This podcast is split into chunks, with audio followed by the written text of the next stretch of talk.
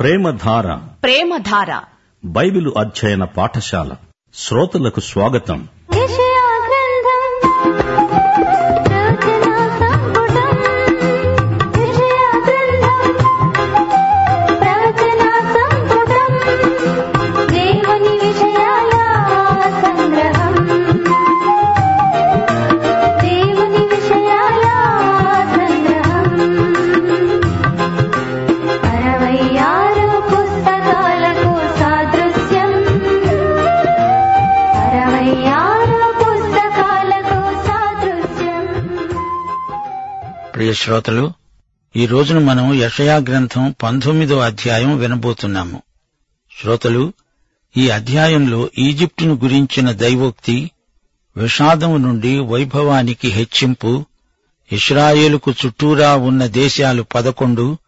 వీటిని గురించిన దైవోక్తి యషయా గ్రంథం పదమూడో అధ్యాయం నుండి ఇరవై మూడో అధ్యాయం వరకు చెప్పబడింది ఇప్పుడు ఈజిప్టుపై దైవోక్తి ఆరోది ఈజిప్టు అంతా ఒకే జాతి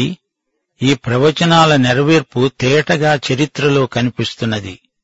దీనిని బట్టి బైబిలు నిజంగా దేవుని వాక్యం అని రుజువవుతుంది ఈజిప్టు ఒక జాతిగా ఎంతో ప్రాచీనమైనది ప్రాముఖ్యమైనది ఈజిప్టులోనే ఇస్రాయేలు ఒక జాతిగా ఆవిర్భవించింది యాకోబు సంతానం డెబ్బై మంది అక్కడికి తరలి వెళ్లారు పదహారు వందల సంవత్సరాల తరువాత వారు పదిహేను లక్షల మంది అయ్యారు నేటి వరకు ఈ ఈజిప్టు జాతి నిలిచి ఉంది అంటే ఇది ఎంత విస్తృత చరిత్ర జాతో మనం గ్రహించగలం అందుకే ఈ జాతి కూడా యషయా ప్రవచనాలలో ప్రముఖ స్థానం వహించింది అబ్రాహాము ఈజిప్టుకు వెళ్ళాడు అక్కడ ఇబ్బందిలో చిక్కుకున్నాడు యోసేపు ఈజిప్టుకు బానిసగా అమ్ముడుపోయాడు కరువు వచ్చినప్పుడు యాకోబు అతని సంతానము ఈజిప్టుకు వెళ్లిపోయారు అక్కడ ఇటుక బట్టీల మధ్య ఇస్రాయేలు ఒక జాతిగా ఏర్పడింది ఆ తరువాత ఇస్రాయేలీయులు వాగ్దత్త భూమిలో ప్రవేశించారు ఆ పిమ్మట అహాజు హిజ్కియా అనే ఇద్దరు రాజులు ఈజిప్టుతో సంధి ఒడంబడిక చేసుకున్నారు కాని ఈజిప్టును నమ్మకూడదనే గుణపాఠం నేర్చుకున్నారు కొత్త పాత నిబంధనల మధ్యకాలంలో అనగా మలాకి మత్తయి గ్రంథాల మధ్య ఈజిప్టు ఇస్రాయేలును బహువేధించింది యేసుక్రీస్తు జన్మించినప్పుడు ఆయనను ఈజిప్టుకు తీసుకువెళ్లడం జరిగింది సువార్త ద్వారా మొదటి మూడు శతాబ్దాలలో ఈజిప్టులో ఎందరో విశ్వాసులయ్యారు ఉత్తరాఫ్రికా ప్రాంతం నుండి అగస్టిను మొదలైన భక్తులెందరో వచ్చారు ఈ రోజు వరకు కూడా ఇస్రాయేలుకు ఈజిప్టు సమస్యలు కల్పించటం చరిత్ర చెబుతున్న నిజం ఇప్పుడు ఈజిప్టును గురించిన దైవోక్తి వినండి యూదాలో ఒక వర్గం రాజుకు సలహా చెప్పారు ఈజిప్టు నుండి సహాయం కోరవలసిందని హెచ్చరిక చేశారు అయితే యెషయా ప్రవచిస్తూ అన్నాడు ఈజిప్టు వల్ల మీకు ఎట్టి సహాయము చేకూరదు ఎందుకనగా దేవుడు వారిని బలహీనపరిచాడు ఈజిప్టు వారి మధ్య చీలిక వచ్చింది ఒకటి రెండు వచనాలు యహోవా వేగము గల మేఘము నెక్కి ఈజిప్టుకు వస్తున్నాడు ఈజిప్టు విగ్రహాలు ఆయన సన్నిధిలో కలవరపడతాయి ఈజిప్టు వారి గుండె కరిగిపోతున్నది నేను ఈజిప్టు వారి మీదికి ఈజిప్టు వారినే రేపుతాను సహోదరుని మీదికి సహోదరులు పొరుగువారి మీదికి పొరుగువారు లేస్తారు పట్టణముతో పట్టణం యుద్ధం చేస్తుంది రాజ్యంతో రాజ్యం యుద్ధం చేస్తుంది వారి ఆలోచనలన్నీ సైతానీయమైనవి మూడో వచనం ఈజిప్టు వారి శౌర్యం నశిస్తుంది వారి ఆలోచన శక్తిని నేను మాన్పివేస్తాను కావున వారు విగ్రహాల వద్దకు గుణిగే వారి వద్దకు కర్ణ పిశాచి గల వారి వద్దకు సోదిగాండ్ర వద్దకు విచారించడానికి వెళ్తారు వీరి విధంగా బంధకాలలో చిక్కుబడిపోయారు నాలుగో వచనం నేను ఈజిప్టు వారిని క్రూరమైన అధికారికి అప్పగిస్తాను బలాత్కారుడైన రాజు వారిని ఏలుతాడని ప్రభువును సైన్యములకు అధిపతి అయిన యహోవా సెలవిస్తున్నాడు ఈజిప్టు ఆర్థిక సంక్షోభంలో చిక్కుకుంటుంది ఐదు నుండి పదో వచనం వరకు సముద్ర జలాలు ఇంకిపోతాయి నది ఎండి పొడినేల అవుతుంది ఏటి పాయలు కంపు కొడతాయి ఈజిప్టు కాలువలు ఇంకి ఎండిపోతాయి రెల్లు తుంగ వాడిపోతాయి నైలు నదీ ప్రాంతమున ఉన్న బీళ్లు దాని వద్ద విత్తబడిన పైరంతా ఎండి కొట్టుకొని పోయి మళ్లీ కనపడదు జాలరులు దుఃఖిస్తారు నైలు నదిలో గాలములు వేసేవారందరూ ప్రలాపిస్తారు జలముల మీద వలలు వేసేవారు కృషించిపోతారు దువ్వెనతో దువ్వబడే జనపనార పనిచేసేవారు తెల్లని బట్టలు నేసేవారు సిగ్గుపడతారు రాజ్యస్తంభములు పడగొట్టబడతాయి కూలి పని చేసేవారందరూ మనోవ్యాధి పొందుతారు ఈజిప్టులో ఉన్న జ్ఞానులు మంచి ఆలోచనలు చెబుతారు అనుకుంటే వారు మోసపోయిన మూర్ఘులని వెర్రివారని దేవుడు తీర్పు చెబుతున్నాడు పదకొండు నుండి పదమూడో వచనం వరకు ఫరో యొక్క జ్ఞానులైన ఆలోచనకర్తలు సోయను అధిపతులు కేవలము అవివేకులైపోయారు ఆలోచన శక్తి పశుప్రాయమైంది నేను జ్ఞాని కుమారుణ్ణి పూర్వపు రాజుల కుమారుడను అని ఫరోతో మీరెట్లు చెబుతారు నీ జ్ఞానులేమయ్యారు సైన్యములకు అధిపతి అయిన యహోవా ఈజిప్టును గురించి నిర్ణయించిన దానిని గ్రహించి నీతో చెప్పాలి గదా సోయను అధిపతులు అవివేకులయ్యారు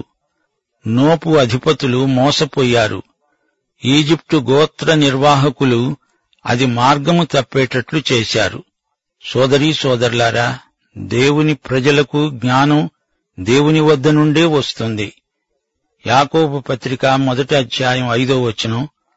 మీలో ఎవడైనా జ్ఞానము కొదువగా ఉన్న ఎడల అతడు దేవుణ్ణి అడగాలి అప్పుడది అతనికి అనుగ్రహించబడుతుంది ఆయన ఎవణ్ణి గద్దింపక అందరికీ ధారాళముగా దయచేసేవాడు ఈజిప్టు జ్ఞానం వారిని అవమానానికి గురిచేస్తుంది వారికి ఘోర పరాజయం ప్రాప్తిస్తుంది పద్నాలుగు పదిహేను వచనాలు యహోవా ఈజిప్టు మీద మూర్ఘత గల ఆత్మను కుమరించాడు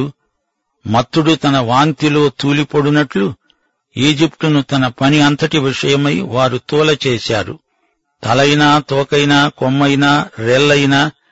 ఈజిప్టులో పని సాగించేవారు ఎవ్వరూ లేరు పదహారు నుండి ఇరవై ఐదో వచనం వరకు దేవుడు యూదుల భవిష్యత్తు ఈజిప్టు వారి భవిష్యత్తు ఎలా ఉండబోతాయో తన ప్రవక్త ద్వారా పలుకుతున్నాడు దేవుడు తన రాజ్యాన్ని స్థాపించేటప్పటికీ ఈ రాజ్యాల భవితవ్యం ఎలా ఉండబోతోందో ప్రవచిస్తున్నాడు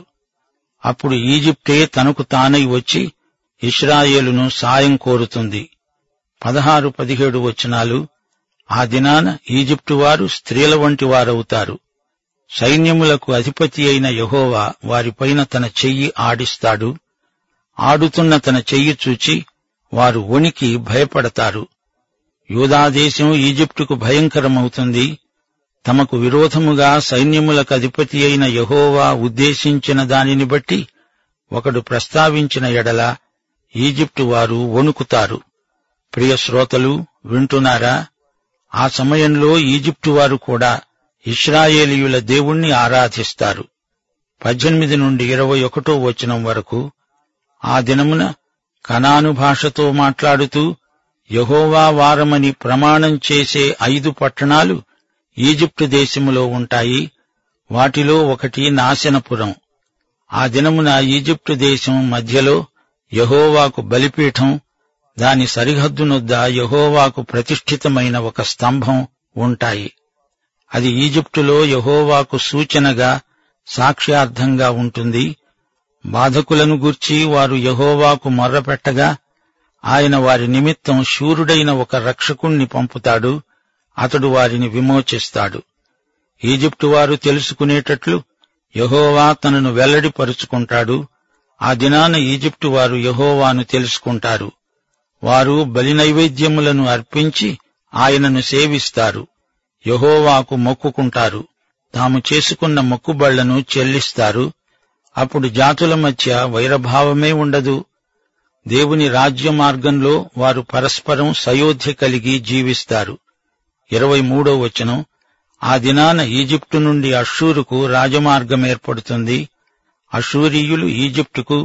ఈజిప్టు వారు అషూరుకు వస్తూ పోతూ ఉంటారు అందరూ యహోవాను సేవిస్తారు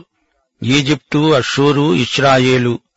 వీటిలో ఈజిప్టుది ప్రథమ స్థానం ఆశీర్వాద కారణం శ్రోతలు ఇప్పుడు మనం ఇరవయో అధ్యాయంలోకి వచ్చాము అషూరు రాజైన సర్గోను తర్తానును పంపగా అతడు అష్టోదునకు వచ్చిన సంవత్సరమున అష్టోదీయులతో యుద్ధము చేసి వారిని పట్టుకున్నాడు మూడే మూడు సంవత్సరాలలో ఇస్రాయేలు మీద శత్రువు దాడి చేస్తాడు పంతొమ్మిదో అధ్యాయంలో ఈజిప్టు వెయ్యేండ్ల పరిపాలనలో ఆశీర్వదించబడుతుంది అని విన్నాము ఇప్పుడు ఇరవయో అధ్యాయంలో రాబోయే సంఘటనలు ప్రవచనాత్మక వాస్తవాలు సత్యాలు పలకబడ్డాయి యషయా ప్రవచనాలు తప్పక నెరవేరుతాయి ఎన్నో నెరవేరాయి అషూరు సైన్యంలో తర్తాను అధిపతి అష్డోదు ఉత్తరాది గోత్రాలలో ఒకదానికి చెందిన పట్టణం సర్గోను షల్మనేసరు తరువాత రాజ్యానికి వచ్చాడు సర్గోను అనే పేరు అషూరు భాషలో షర్రూకెన్ ఈ విషయంలో చారిత్రక ఆధారాలు మనకెన్నో లభిస్తున్నాయి రెండో వచనం ఆ కాలమున యెహోవా ఆమోజు కుమారుడైన యషయా ద్వారా పలికాడు నీవు పోయి నీ నడుము మీది గోనెపట్ట విప్పి నీ పాదాల నుండి జోళ్లు తీసివెయ్యి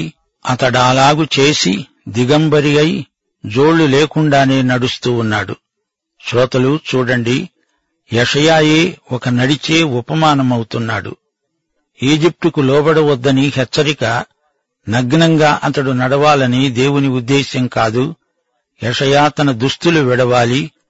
సంతాపసూచకమైన తన బట్టలను విడిచిపెట్టాలి దీన్ని బట్టి అందరి దృష్టిని ఆకర్షించిన వాడవుతాడు ఈ విధంగా చేయడం సాధారణ ప్రజల దృష్టిలో సభ్యత కాకపోవచ్చు యహోవా అన్నాడు నా సేవకుడైన యషయా ఈజిప్టును గూర్చి కూషును గూర్చి సూచనగా సాదృశ్యముగా మూడు సంవత్సరాలు దిగంబరి అయి జోళ్లు లేకుండా నడుస్తున్న ప్రకారం శ్రోతలు దీని భావం గ్రహించారా యషయా ఈ విధంగా దిగంబరంగా తిరగటం ద్వారా ఈజిప్టుకు ఏం జరగబోతోందో చూపుతున్నాడు అతడు ప్రజల ఎదుట సూచనగా కనపడుతున్నాడు నాలుగో వచనం అషూరు రాజు చెరపట్టబడిన ఈజిప్టు వారిని తమ దేశము నుండి కొనిపోబడిన కూషీయులను పిన్నలను పెద్దలను దిగంబరులుగాను చెప్పులు లేని వారినిగాను పట్టుకొని పోతాడు ఈజిప్టు వారికి అవమానకరంగా పిరుదుల మీది వస్త్రాన్ని ఆయన తీసివేసి